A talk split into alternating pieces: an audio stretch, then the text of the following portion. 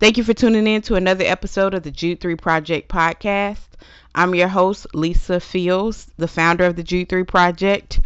And if you've been listening, you know that we're on a new series, Scandal How to Get Away with Sexuality, which the titles come from um, the popular show Scandal and How to Get Away with Murder that airs on Thursday nights on ABC. And they're, um, they're well written shows um, put together by Shonda Rhimes' team. Um, and I wanted to use these shows as the basis because what we're seeing now on TV, um, on prime time is a lot of um, couples from the LGBT community. And um, last week, if you listened, we talked to actress Morgan Avery McCoy and we explored this idea of gay friendly TV. Um, but we wanted to look at it balanced though, because, you know, people say art depicts life. So, um, of course, shows are going to show a representation of what's a reflection of the culture. So because um, homosexuality is getting more prevalent in the culture, it would make more sense for TV to reflect that. But what the point Morgan was making is that art can dictate the culture and send the culture in a different direction and it kind of normalizes the behavior. And so we want to talk about today um, is this idea right or wrong? Is homosexuality right or wrong from a biblical standpoint? Um, because homosexuality is being normalized in the culture, in a lot of churches, it's becoming the norm. Um, but as Christians, it's important to know where we stand on this issue uh, because it's important for this organization to exist um, to equip you and to be able to defend your position. So we want to be able to equip you and we want you to be able to defend your position, but we want you to be able to defend your position in truth and love. So this week, um, like I said, we're going to talk about um, whether it is a sin biblically. Now, if you watch Scandal, you know that the vice president or the ex vice president, Sally Langston, and the chief of staff, Cyrus Beene, often get into it because Cyrus is a homosexual male and he was married to a man. Well, he was married to a man that's now deceased and then he just got married again to a prostitute, but you have to watch the show to see how that flushes out. Um, and she says what he does is an abomination and she's supposed to be a Bible thumping conservative um, Christian uh, but she has her own issues that um, obviously points out her own hypocrisy. Um, but we're not going to go into that. But she, you know, constantly calls what Cyrus doing an abomination and how God will punish him for his evil. And so that's a lot of in our day that's the the fundamental evangelical response. But we want to look at it at whether that's the appropriate way to look at the text. And if it is, um, how do we address it um, in a loving manner? Um, and that's going to be coming up. We're going to explore this throughout these episodes that are coming up. It's important as Christians that we understand the various arguments that surround um, this issue in Scripture. Um, there's various arguments on sexuality and how to interpret the text. Arguments have been raised about, you know, whether or not um, the Bible was talking about male prostitution, whether we've evolved from that understanding of the Bible. The Bible is too old to adequately deal with this problem or, um, you know, or the Old Testament laws are abolished with the New Testament or Jesus didn't even speak on this issue. Those are things that come up in everyday argument. So I brought on, um, Dr. Preston Sprinkle, um, to kind of help help us deal with this issue. Thank you for being on, Preston. Hey, it's good to be here, Lisa. Thanks for having me. um, if you would, can you give uh, our listeners just a little bit of background about yourself? Yeah, sure. Um, I'm a vice president for uh, Eternity Bible College's Boise Extension site. Um, Eternity, well, the college was started 11 years ago by Francis Chan in California, and now we're opening up an extension site in Boise, Idaho. Um, and so that's my, uh, I guess my full-time job. Um, I'm also a writer and uh, written several books um, on. I tend to I don't know why, but I tend to write on topics that are hot topics that people debate and argue over. so I've written books on uh, hell, violence, and then now I have a couple books coming out on homosexuality. Um, and uh, yeah, that's uh, that's the gist of it. I've been teaching uh, at a college level for about eight years at three different schools, and uh, married. I got four kids, and uh, just trying to stay alive. that's awesome. So, um, when you hear people talk about this subject, whether the Bible, there's not a lot of biblical evidence on homosexuality. What what is your uh, response? Uh, yeah, a lot, not a lot of biblical. It, it, depends on what you mean by.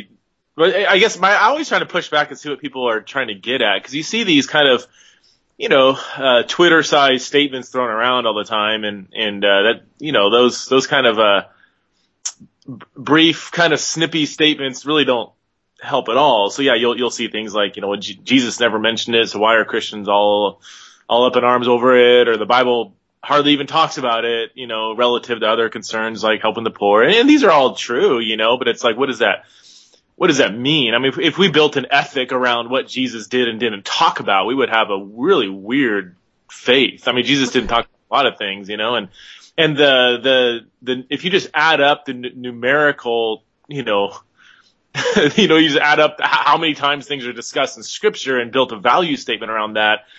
That that that wouldn't really. That, that's not really how you do ethics. You know, I mean, I, I think the the land of Israel. You just add up how many times the land of Israel is mentioned in the Bible, and that would be m- much more than the deity of Christ. You know, does that mean that the land of Israel is more important than the deity of Christ? Well, no, absolutely not. It's just that's just that's just not what you do to build ethics. You know, so it is true that uh, same-sex relations are hardly mentioned in the Bible, um, but you also have, uh, you know, statements about gender, uh, male, female. You have statements about, um, about marriage, and and when same-sex relations are mentioned, I, I do think the Bible is is is fairly clear about um, what God how how God views those. So I mean. Um, I think we need to, uh, yeah, I think we need to ask really hard questions and not settle for kind of Twitter size, bite size, you know, uh, responses to a very complex question. Mm-hmm. And what would be the hard questions that we need to be asking? Yeah, I mean, I think that we need to, um, I think we do need to ask the fundamental question is, you know, what has the creator who designed humans, gender and sexuality, what has the creator said about how our sexuality um, is to function, you know.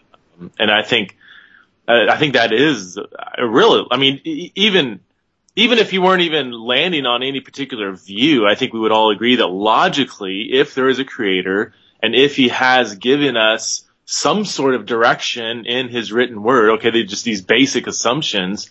Um, that I think it would be a very natural, very logical, real basic question, not a radical question at all, but I mean a, a basic question to say, what has the creator said about how he has designed us sexual, as sexual beings? Mm-hmm. Uh, and, and I, I, think that's an important question because some people want to ask different questions that kind of, I think, throw the discussion in a different direction. Mm-hmm. But that, that, that would be the most basic question that I think we should, that we should ask. So what has, how has the creator built us and he built us male and female? Yeah. And in the garden, he's basically sanctioning marriage between one male and one female. Right. Yeah. So, um, yeah, my basic re- own response to that question is, you know, yeah, in, in, in the creation account, God has, um, created humans as, uh, either male or female. Um, and, uh, you, you, you know, if you read Genesis 1 and 2, or if you read other statements, like in Jesus in Matthew 19 or, you know, uh, Paul in 1 Corinthians 11 or Ephesians 5, you know, um, you have, you have other writers in the Bible refer back to the creation account and the creation account itself in Genesis 1 and 2 does affirm that, um, sexuality is to exist between a man and a woman. And you also have statements in Genesis 2 and, and, and in Matthew 19 that you know, they're supposed to be from different families, if you will. Of course, when it comes to Adam and Eve, that's kind of weird because they're, they didn't come from families, you know. but but you do have them as a model of, you know, therefore men um, and women, you know, they should leave their family, or whatever, and, and, and become one flesh. Now, I, I will say this. I, I don't think that Genesis 1 and 2 in and of itself necessarily ends the discussion, you know, mm-hmm. because, you know, logically a positive affirmation of opposite sex marriage, okay, or heterosexual marriage, a positive affirmation of heterosexual marriage doesn't in and of itself rule out the possibility that there could be same-sex marriage. You know, some people just quote Genesis 1 and 2, close their Bibles and say end of discussion. God created Adam and Eve and that's it, you know, male and female and say, well, you know, I could say that I love the Los Angeles Dodgers and that doesn't necessarily mean that I don't like the San Francisco Giants, even though I actually hate the Giants. But you know, or I, I you know, I could say that my, you know I'm married to Christine. My wife's name is Christine. I'm married to Christine, and that doesn't logically rule out the possibility that I could also be married to Greta. You know, or, mm-hmm. whatever. Um, so I, I don't. I, I think I want to. I, you know, I encourage evangelical listeners to just be very careful not to not to want their conclusion to be so correct that they settle for easy simple answers. I think I do think that we do need to consult. Okay, so so so once we talk about what the Bible says about heterosexual marriage, seems to affirm it, and see, you know, you would seem to think that, you know, opposite sexes are necessary for for marriage. But I would also want to ask the question: Does the Bible mention the possibility of same-sex uh, relations, and what does it say about those? And then we do have to go to, you know, the five or six passages that do address those head on. And, and I think when we do that, we see that it, it does forbid all forms of same sex relations. Now, when people say that the Old Testament, we don't like comparing, we don't, we eat pork, um, you know, and all of these things, do, do you think that people need to understand there's a difference between, um, um, the laws and the laws of Moses? Like there's yeah. different levels. Yeah, that, that's actually, and, and look, I, I, would be the first one to say that there are some strong arguments in favor of the affirming view. Now, I disagree with them. I think there's stronger arguments, way stronger for the non-affirming view.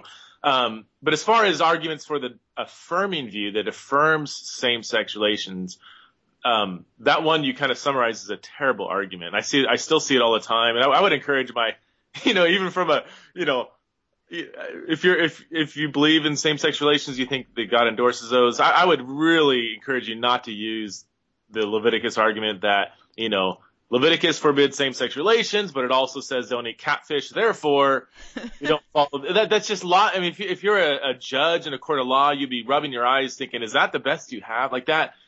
you know, it's just law. You just a logic teacher would be flipping out if you did you know, um, we, we have to ask more questions than just, you know, these laws are in a book that have some laws that we don't follow. Therefore, we shouldn't follow that one. Like that doesn't, you know, Leviticus also says love your neighbors yourself. Does that mean we don't have to do that because it's in Leviticus? It also says don't steal. Can we steal like crazy because it's in Leviticus and we don't follow, you know, the, the, the logic behind that's ridiculous. So, um, we have to ask the question of which laws in Leviticus are still binding for uh, believers in Christ, the new covenant believer, you know. And he, I mean, what's interesting is that this, the laws against same-sex relations in Leviticus 18:22 and 2013, um, they occur in the context that's addressing laws against sexual immorality. And I mean, if you look at all the laws that identify what is sexual immorality, we would pretty much follow all of those, or at least you know, all but maybe one or two, you know, so I, I think that the, you know, I, I think that it, it kind of, the burden of proof rests on those who say that the, those laws against same-sex relations aren't for today. I think that they have to do more work than just say, well, it's in Leviticus, so it's not for today. Well, that's just not, that's just not accurate. And and I don't want to be long-winded here, but you know, the, the, the, the, the ultimate test of whether it's still for a believer is if it's repeated in the new. And we do have statements in the New Testament, Romans 1, 1 Corinthians 6, that do, uh, very much reiterate what was said in Leviticus. So I, I, think it's really an uphill battle to say that the Levitical laws aren't for today because it's in Leviticus. What about those who argue that when it's talking about, um, you know, forbidding homosexual activity in Corinthians is talking about male prostitution. Yeah, I, you know, um, the reference in First Corinthians is tough. Um, it, you know, Paul lists a bunch of sins in First Corinthians six, uh, uh, nine and ten, and he's just giving kind of a shotgun of different words there. You know, he talks about sexual immorality, talks about adultery, talks about greed, by the way. Mm-hmm. Um, and he lists, uh, and, and, then he, he mentions two words, which in the Greek are uh, malakoi and arsenokoites. And, um, these words are, they can be fairly flexible. Um, it's not crystal clear what they mean in and of themselves. Okay. So we have to, and, and I gotta be really really clear what I'm saying. I'm, I'm not saying we don't know what the words mean. I'm saying we have to do some study to figure out what they mean. Um, but they don't, the words don't clearly mean male prostitution. Uh, that's just not, you know, the, the, the second one, arsenokoites, is the first time that this word ever occurs in Greek literature. So, I mean, um, it just, it's, and, and when it occurs after Paul, it just doesn't, it's not used always of male prostitutes. In fact, the word itself just simply means one who sleeps with a male. And it's rather clear, and few people dispute this, that that Greek word comes directly from Leviticus 2013 that forbids all forms of same-sex relations. So here you have Paul kind of creating a word based on two uh, words in the Greek translation of Leviticus 2013 um, and in that verse in Leviticus 2013, it's, it's not talking about male prostitution. So again, it's one of these things I think the burden of proof would rest on those who say that Paul's referring to male prostitution when he doesn't say male prostitute. There's, there's many words and phrases he could have used to refer to a male prostitute. He doesn't use that one. He uses a word that simply means one who sleeps with a male based on a verse in the Old Testament that forbids all forms of same-sex relations. So again, this is what I'm talking about. Like the word itself you know, I, I, think we shouldn't just quote it and think that settles it. But once you study it out and look at the background of the word, it does seem clear that Paul does not have any clear, specific subform of same-sex relations in view, like a man sleeping with a boy or a male prostitute. Um, again, words existed to specify these more narrow forms of same-sex relations, and, and Paul chooses very general words to refer to um, male same-sex relations. I, I think it's uh, an uphill battle to try and say he has a specific form in view when he doesn't specify that. Yeah, because Roman one, Romans one makes it clear that, you know, yeah. it it clarifies to me Corinthians in a sense yeah. because he, yeah. I yeah. believe that Paul would be consistent in his thinking. Um, yeah. so I, I read somewhere in one of your articles you said that all of these things individually, all of these arguments individually can seem to be weak, but when you put them together, that's where, um, I guess the strength in the argument is. It's not just picking, like you said, the male Genesis one or then Romans one. You have to collectively present it together. Well, I, yeah, I, I wouldn't necessarily say they're individually weak. I would say that in and of themselves, you know, if you look at all these arguments that support a traditional view, I, I don't think we could rely just on one of those arguments. Um, and I'm trying to, I'm, again, I'm trying to approach this topic as fairly as I can. I, I think there's too, too many people that just want to quote a verse here and there and then start screaming at each other and that settles the debate. I, want to, I want to truly listen to the other side. I, I, have I've got friends who love Jesus, love the Bible, who disagree with me on this. I, I don't think it's, you know, um, I, I think there's different types of people really who hold to a, an affirming view. I, I think some are, you know, they triumph their desires over, you know, the Bible. And, you know, that's very different than somebody who says, look, I've studied this out and I land on an affirming view. Um, so I do want, I do want to try and be as fair as I can. Eh, but, but still, yes, I think that cumulatively, when you look at what the Bible says about sexuality, when you look at what it says about heterosexual marriage, when you when you see Jesus affirming male and female in marriage in Matthew 19 and Mark 10, when you look at the Jewish context of the first century world, I mean, Ju- Judaism unanimously and unambiguously prohibited all forms of same-sex relations. And Christianity was born out of Judaism. And so if Christianity is going to depart from Judaism in their unanimous view, it's going to need to be very clear about that, you know? Mm-hmm. It doesn't. It seems it seems to reflect when you read Romans one, you read 1 Corinthians six. It seems to simply echo and reflect the the standard Jewish view. No no Jew would read Paul's words, who Paul's a Jew and Jesus is a Jew. No Jew would read these words and say, "Wait a minute, Paul. I don't know. That's pretty radical." Like they would say, "Well, yeah, that's that's that's what the Torah says. That's that's what we believe." There's no it, within the first century world. There's there's nothing really radical about what Paul and and um, and other writers are saying. So again, when you add these up cumulatively, then you look at Romans one, you look at these two Greek words in First Corinthians and in First Timothy one, you look at the testimony of the early church you add all this up together and it's like to come up with an affirming view, you need to do more than just say, you know, well, we can eat catfish today, so, you know, Levitical laws are no good. Okay, well, that's one of like 12 arguments, you know, like you have to do a lot of work, I think, and overturn the, the cumulative case, um, that supports a traditional view. And that's what I just don't, you know, uh, again, I'm not gonna. I, I, think there are one or two what I would call good arguments on the affirming side. I, again, a good argument doesn't mean it's correct. It just means it has some evidence to support it. So I would say yes, there's there's some good arguments. You know, um, the evidence for consensual relations in the first century is pretty slim. Okay, so I think conservatives need to consider that.